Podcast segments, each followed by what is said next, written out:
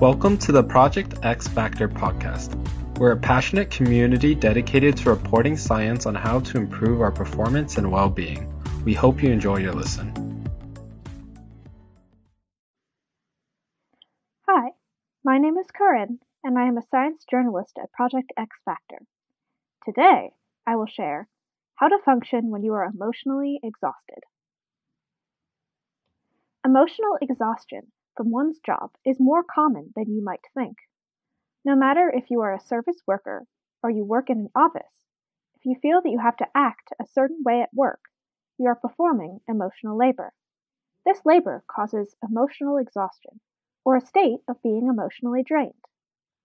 Some symptoms of emotional exhaustion are feeling fatigued, frustrated, or used up from the work you do.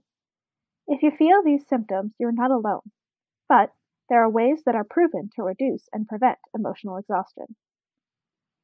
Deep acting. If you are acting more cheerful or confident than you are while at work, you may be surface acting. This is when you project an emotion that isn't how you actually feel inside. This can often feel inauthentic and at odds with one's sense of self. The emotional strain caused by surface acting can cause emotional exhaustion. But if you don't feel cheerful or confident, how can you not surface act? It turns out that emotion is more malleable than one might think. You can regulate your own emotions, and by doing so, express positive emotion in a more sincere way. This method is called deep acting. It is easy to learn how, and it is proven to decrease emotional exhaustion. However, this is only true for participants with a positive psychological state. So when you feel you are faking emotions, Try to focus on the positive aspects of your interactions. You may start to feel the emotions you present. Social support. When you are emotionally exhausted, social support can be a coping mechanism. Unfortunately, a lack of social support can have far reaching consequences.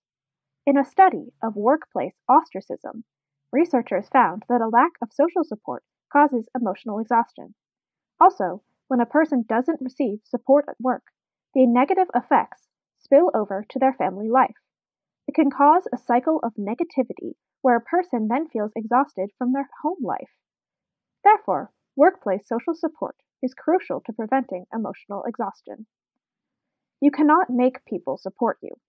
However, you can help foster a healthy work environment. A supportive work environment reduces emotional exhaustion and work related anxiety. If you support your coworkers, you contribute to creating such an environment. If you take the step to support others, you may increase everyone's well being, including your own. Control. The less control you have in your job, the more emotional labor you perform. In a study by Huang and colleagues, employees with less, less control were more emotionally exhausted. Also, emotional exhaustion from a lack of control caused mental health problems. Having flexibility in the job reduces emotional exhaustion. But not all jobs are flexible, and you may not be able to increase your level of control in your job. So, what can you change to prevent emotional exhaustion? It turns out that control is both external and internal. This means you can have an internal locus of control, or the belief that outcomes are based on what we do. An internal locus of control is associated with being less emotionally exhausted and luckily, it is a skill you can develop. Over time, an outlook of control could reduce your emotional exhaustion and improve your mental health. The bottom line If you feel emotional exhaustion from your work, you're not alone. There are many reasons your work may take particularly an emotional toll. Luckily, there are ways to reduce the burden. If you can identify the source of your emotional exhaustion, it will be much easier to work through. Employee mental health problems are common, and only organizational changes will reduce the issues. But for now, there are steps you can take to improve your own mental health.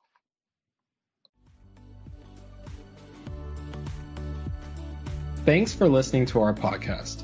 This episode was originally an article from the Project X Factor blog.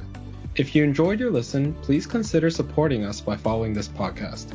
To visit our blog or learn more about who we are and what we do, visit us at projectxfactor.com.